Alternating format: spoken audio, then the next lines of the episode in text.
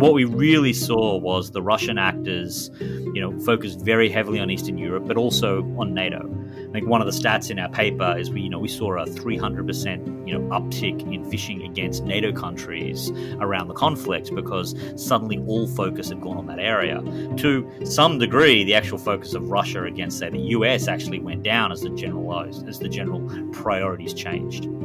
Um, we actually also saw this from other actors that we actually saw, you know, China take more interest in sort of Eastern Europe than they traditionally do, and other smaller threat actors because this suddenly became the the place where everyone wanted intelligence. So this is actually where they sort of focused their efforts.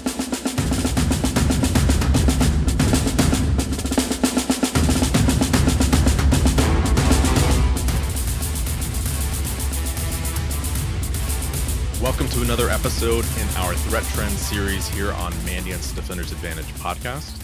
I'm your host, Luke McNamara. My guest today is Shane Huntley, Senior Director of Google's Threat Analysis Group. Shane, great to have you here today. Great to be here. Well, excited about this, keeping it within the Google family uh, today, and uh, want to dive into some of the work that your team has been doing here at Google um, and I guess what better place to start with than uh, maybe getting a sense of what the mission and, and, focus of Tag is. I think probably a lot of the listeners to this podcast uh, will be familiar with some of the work and research that you guys have done, but what do you guys focus on here at Google? Threat Analysis Group or TAG goes back almost 13 years now. So when Google was targeted itself by the, the Chinese government back in late 2009, early 2010. It became really apparent that we needed to build up our ability to understand these threats, to counter these threats, and these government backed threats weren't going away. So Google spun up this team out of the kind of responsive Aurora to go on to take that mantle full time to understand threats. So our mission today is to understand and disrupt serious threats against Google and our users. And considering most people in the world online are a Google user in some ways, that really ends up being a very global mission. And we started off looking specifically at these government backed threats, and that still is like a huge part of our work. We've also expanded into serious cyber crimes such as ransomware operators, and more recently into like information operations threat actors. We really build up this understanding of threat actors and then work with other teams internally, especially to allow like the Google wide response. So we can work directly with Gmail, with Android, with Chrome, and with everyone else to work out how to make sure that these actors can't operate on our platforms or against our users. Yeah, and you have kind of a, as you mentioned, a wide remit in terms of the types of threats you're looking at. Everyone's looking at ransomware these days, even if they they were wish they weren't. Uh, but that is, I guess, the reality of, of things. I think one of the things in particular when I think of some of the the work that I've read, you know, from your team, where you really helped contribute to a part of the cyber threat ecosystem that has maybe been understudied is the space around commercial spyware vendors. There was some research that you guys put out in blog posts and uh, your your testimony last year as well around this. So for for folks that are less familiar with the the landscape around commercial spyware vendors. What does that particular problem set look like? What are the, the sort of actors and the type of activity that occupies that space? Yeah, so when we started out here, as I said before, like we were starting looking at like major nation states such as like China coming directly at us. And then overall, we started off looking at like, you know, major nations, China, Russia, North Korea, Iran, these efforts which had their own spy agencies, their own capabilities, these big players on the kind of geopolitical front building these capabilities to do the hacking. But over time, what we've seen is that more and more nations want this capability. They want to be able to play with the big players and have this cyber capability, but they're not really set up to be able to do this capability themselves. So what they do is they turn to vendors. And one of the kind of what we see is we see these commercial vendors, um, often actually in sort of like, you know, Western democracies, actually more than happy to provide this sort of like hacking and sort of destructive or other sort of like malicious capabilities to really the highest bidder. And these are these commercial spyware vendors. And, you know, NSO is one of the most famous ones, a company out of Israel. But we've talked around a, like a number of different of these vendors who are providing these capabilities, both exploits and malware. And they have some fairly serious capabilities that harm users. So you know, we've taken a, a very sort of like aggressive stance against these use, these kind of attackers because we do consider them attackers.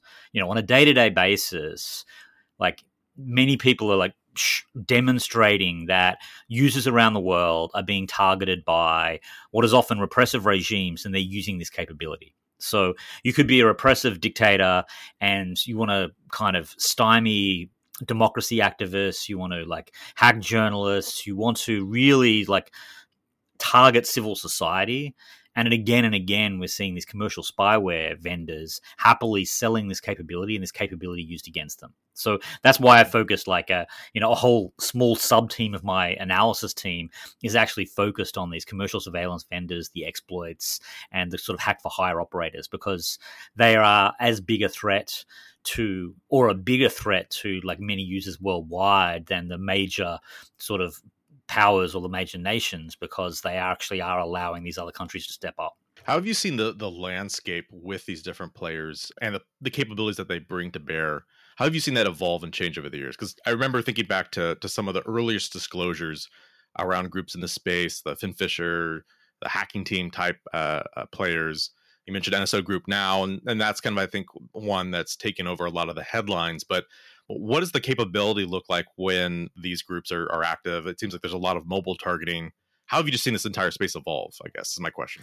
I'd say more generally, we're always going to see this space evolve, right? So as defenders get better, attackers get better. It's it's what kind of makes this world interesting in terms of the no one's ever going to fully win. So anybody who is using the offensive techniques of 2010 would not be very successful today. And anyone who's using the defensive techniques of 2010 would not be very successful today. So overall, year on year, capability is always increasing. I think the challenge generally for us and everyone else is the where is that equilibrium point? So as you know, this is defender's advantage podcast, right? If the as a defender, our goal is to sort of get defense ahead to push back the offense side to actually make that equilibrium point where the the offensive side is less successful.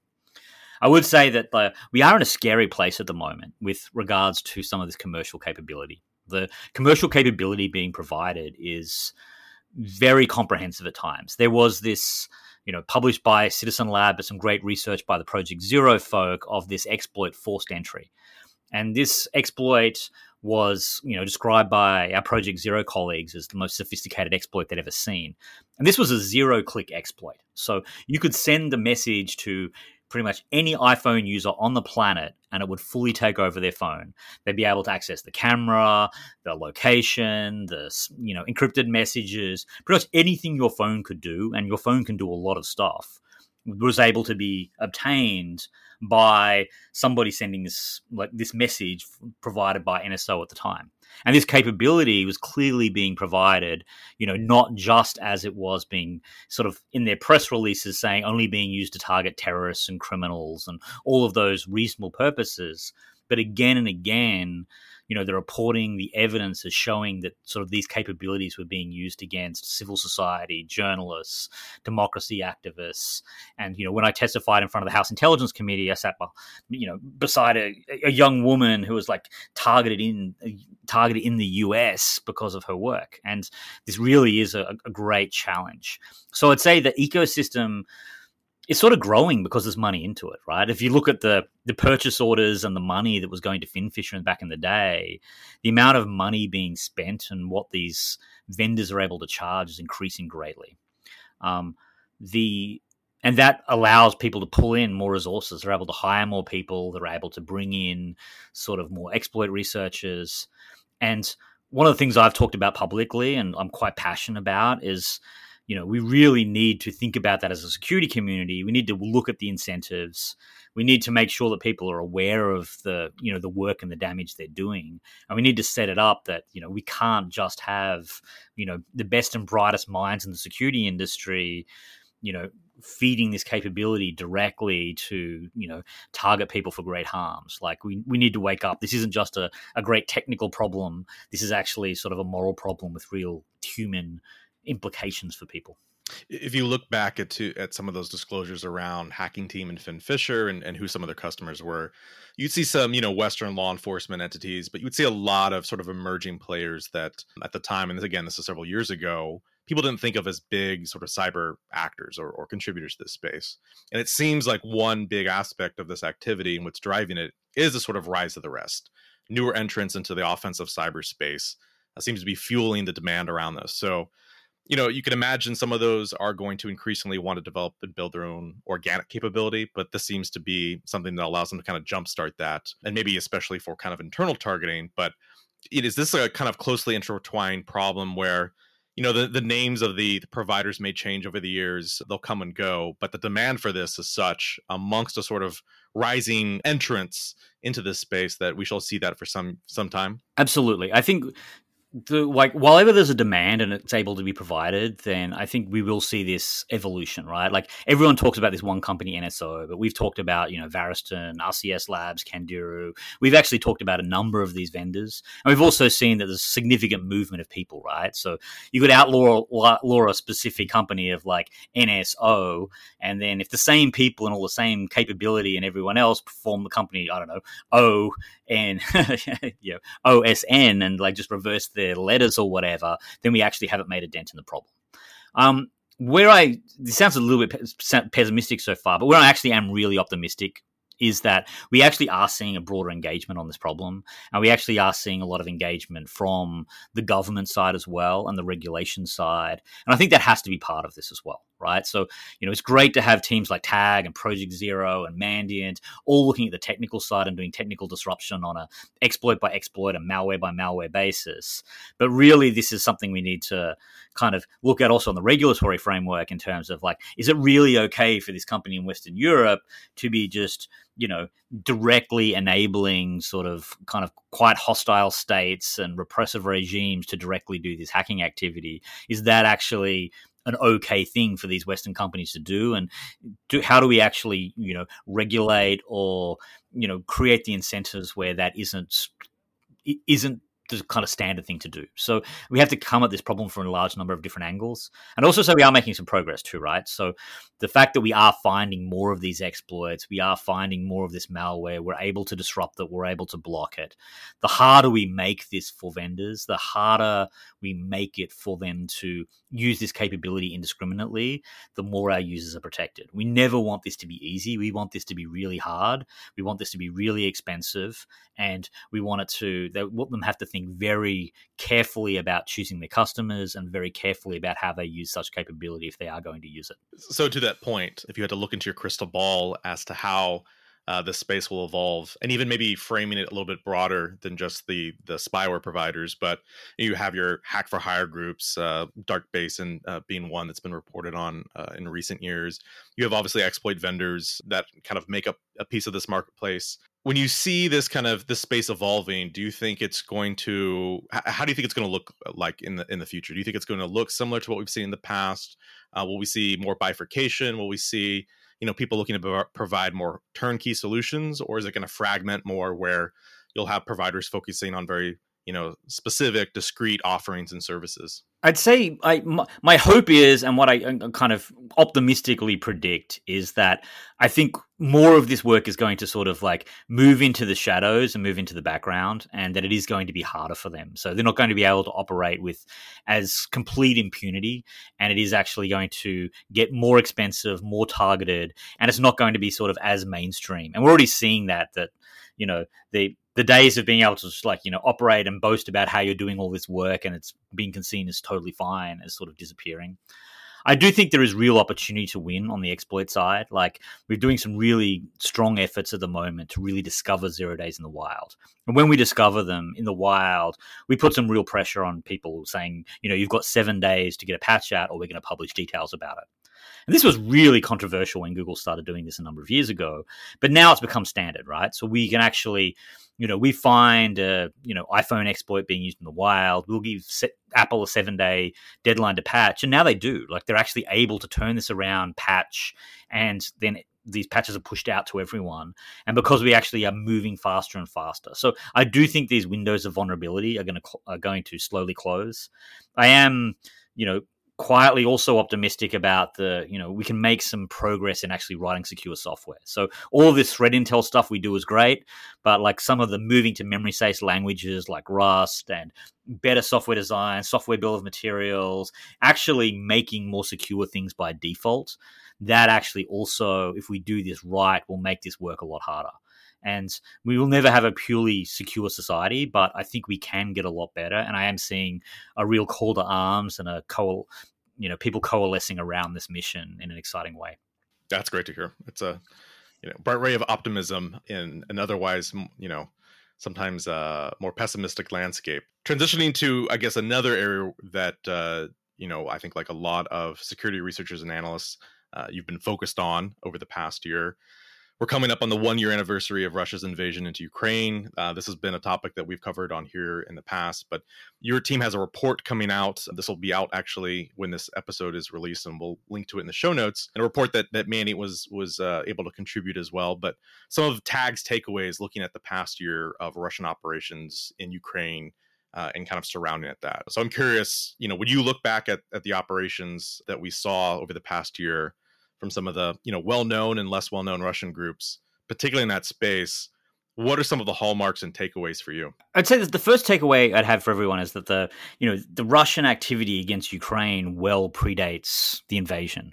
So the one of the kind of kind of interesting and you know scary parts of cyber is that there is the background conflict that is occurring much before there is the kinetic conflict and it exists outside the kinetic conflict as well so, you know, we've been tracking the, you know, various Russian groups for many years and seen their targeting shift in many different directions. And, you know, there were, you know, documented destructive attacks against Ukraine and Crimea in the years leading up to the invasion. But when we actually did see the invasion, there was, you know, significant uptakes of activity. And often it wasn't like new players getting involved. Most of it was actually shifting of resources. And that's actually generally what we see global. Like the amount of like cyber capacity or cyber activity from a country doesn't change that much from sort of month to month, but like where they point that capability does change. So what we really saw was the Russian actors, you know, focused very heavily on Eastern Europe, but also on NATO. I think one of the stats in our paper is we, you know, we saw a 300% you know uptick in phishing against NATO countries around the conflict because suddenly all focus had gone on that area. To some degree, the actual focus of Russia against say the US actually went down as the generalized as the general priorities changed. Um, interestingly, we actually also saw this from other actors that we actually saw, you know, China take more interest in sort of Eastern Europe than they traditionally do, and other smaller threat actors because this suddenly became the the place where everyone wanted intelligence. So this is actually where they sort of focus their efforts. In the report, which is like has a lot of great detail. You can also see details of the, you know, destructive attacks. You can see details of the information operations, but also how this actually disrupted and shifted the um, uh, financially motivated hacking, right? So this actually caused like quite a kind of change in what was happening with regards to ransomware and some of these operators in different directions. Like one of the kind of weirder ones actually is that you know one of the major sort of cybercrime groups was sort of like half Ukrainian and half Russian, and they sort of split apart and had a great fracturing as their two nations went to war. That suddenly this actually disrupted the cybercrime landscape because of the co- and the cooperation between these sort of two halves of this cybercrime group. Was there anything in particular that maybe you find uh, found surprising looking at the activity of last year? I mean, this has been something that people have written a lot of papers and spilled ink about about what actual true cyber warfare looks like, or you know, cyber operations at a time of warfare. And I think, as you noted in, in your comments earlier, there's a limited amount of resources on all sides of the equation, and you know, some of these mis- uh, groups have destructive mandates and, and missions as well as their espionage, and that limits how much they can do of one or the other. But any sort of thoughts around things that maybe now that we've kind of seen Russia's capabilities play out and evolve over a period of, of a year in an actual conflict, some takeaways there.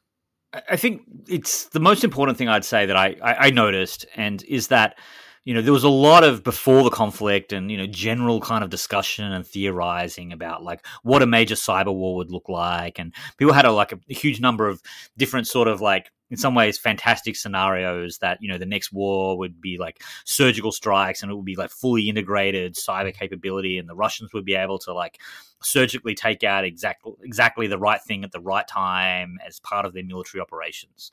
And that's something we really didn't see. And I think we didn't see that for a number of reasons. I do think that you know we have a great amount of vulnerability, and it's actually really scary how much we depend on our critical infrastructure on computers. But that doesn't mean we should oversell how easy it is for a threat actor to have a specific destructive attack. So we saw a lot of things being thrown in general, and you know some successes, but I'd be very careful. And I think there's some good data here of like this shows we shouldn't totally overestimate our adversary and their ability to do things. Um, some of this could also be explained also that you know actually integrating cyber operations with kinetic operations is probably really hard, right? And you know the Russian um, you know war effort in general hasn't been the most coordinated at times. So the idea that they couldn't fully coordinate all of their cyber operations with their kinetic operations is maybe not surprising as well. Um, I think it's really good to go back, right? So what I've seen in like a lot of you said a lot of ink's been spilled. There's a lot of people with predictions. There's also a lot of people afterwards who are trying to make their sort of predictions true regardless of what the data is.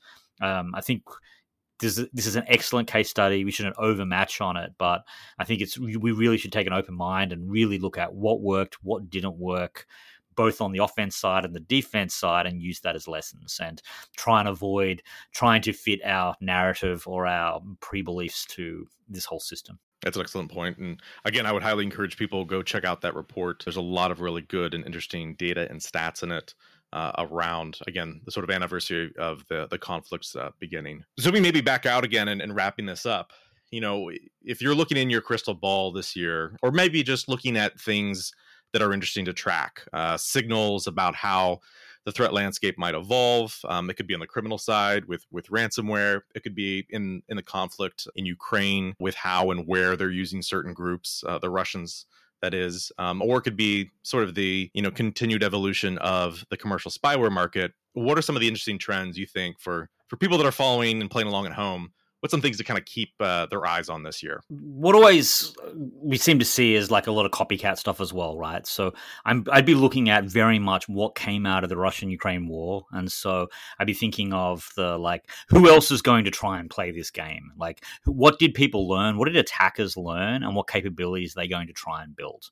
So I think we should be looking at other places where there's conflict or potential conflict, and really preparing to think about what that would look like and doing the defense hopefully before anything happens to prepare for such a world. I think on the commercial spyware and exploits, you know, at the moment, what we're looking at, we you know seem to be finding exploits at about the same rate. So we are finding, you know, uh, the number of exploits, and the number of zero days in the wild, sort of continues. I think we will, you know, continue to see periodic exploits. I think the patching, the uh, is going to be super important and we haven't you know had a major incident. We haven't talked about sort of like log4j and the SolarWinds, but we actually are pretty much every year really seeing actors stretch and go into supply chain go into sort of novel attacks.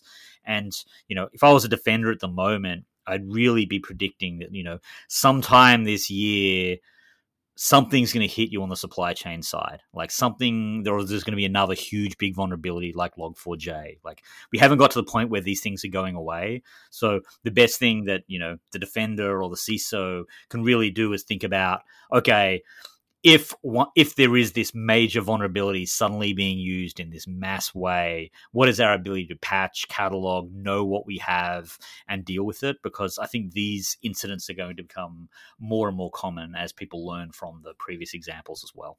Yeah, the asset inventory component of that, I mean, both with Log4j and SolarWinds, I mean, that was, I think, a big thing that every organization was potentially scrambling with is do we have this? Are we impacted? You know, how do we respond to it? So I think that's a that's a pretty uh, probably safe assessment that we'll see something similar to that. Hopefully, not around a holiday or a weekend when everyone's uh, ready to take off work. 2024 is a big year for elections worldwide. So on my side, that this really starts another really big cycle of preparing for the like election security, and you know, even as the you know the primary cycle gets started earlier and earlier in sort of the US, that there really will be opportunities for threat actors here, and so the preparation will be a, a major focus for Tag over the next twelve to twenty four months. Excellent definitely something to keep an eye on. I'm sure we'll see more activity from a, a, range of actors around that, both on the, the IO and disinformation side and, and the espionage as well. But some excellent points and, and things to kind of keep an eye on this year, and it'll be interesting to see how it develops as always. Shane, thanks for your, your time today and uh, take care. Thanks very much. It's been great. Bye.